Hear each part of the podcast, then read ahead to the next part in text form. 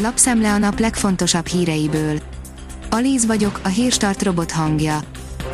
Ma november 28-a, Stefánia névnapja van. Szlávik János, a lehető leggyorsabban kell beoltani a lakosságot, írja a Demokrata.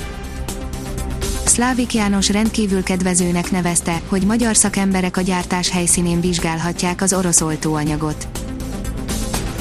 Tarlós István feljelenti hatházi Ákost, írja a 24.hu.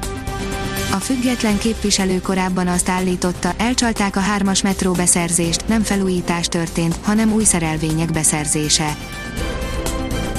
Az M4 írja, egyre kevesebb a dízelautó az utakon, hogyan érdemes váltani, ha cserére kerül a sor. Évről évre csökken a dízelautók száma az utakon, kis túlzással ma már csak minden ötödik járműbe tankolnak gázolajat a gépjárművezetők Magyarországon, vagyis egyre többen váltanak a benzines vagy elektromos megoldásokra. Folytatódnak a gumikacsás tüntetések Tájföldön, írja a kitekintő.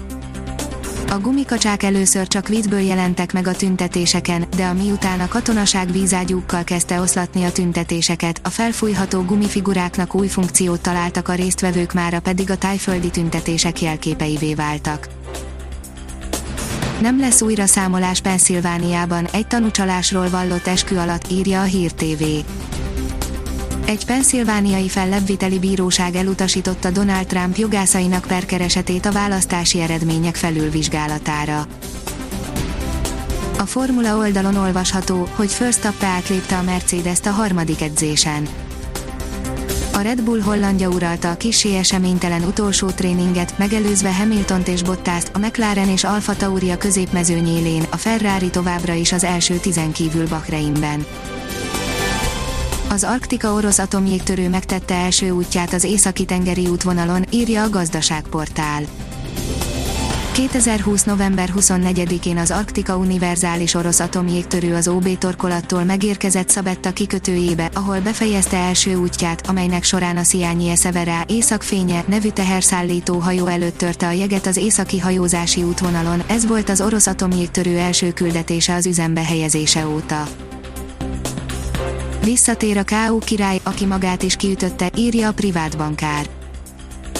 Mike Tyson magyar idő szerint vasárnap hajnalban 54 évesen, másfél évtized kihagyás után újra a kötelek közé lép, a meccs bevételeit ellenfelével, a nála három évvel fiatalabb Roy Jones Jr.-ral jótékony célra ajánlják fel.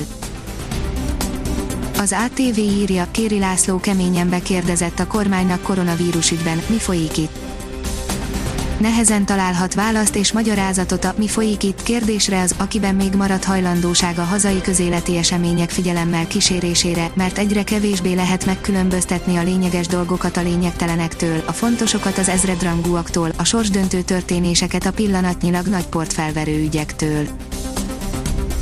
Az Eurosport írja, egyre nagyobb a baj a szezonban még nyeretlen hétszeres német bajnoknál Három évvel ezelőtt még a Bundesliga második helyén zárt a Schalke, azóta viszont zuhanó repülésbe kezdett a klub. A Formula oldalon olvasható, hogy rossz gumit tettek fel Stroll autójára. Kiderült, hogy mi okozta a kanadai pilóta váratlan lelassulását a Q2-ben Perez elégedett, szerinte a versenytempó számít és nem az időmérő, az autó pedig jónak tűnik.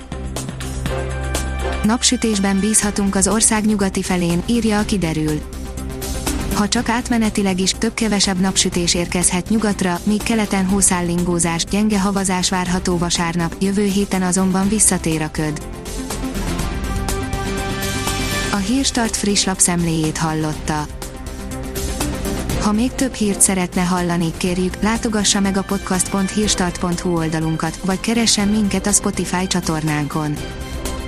Az elhangzott hírek teljes terjedelemben elérhetőek weboldalunkon is.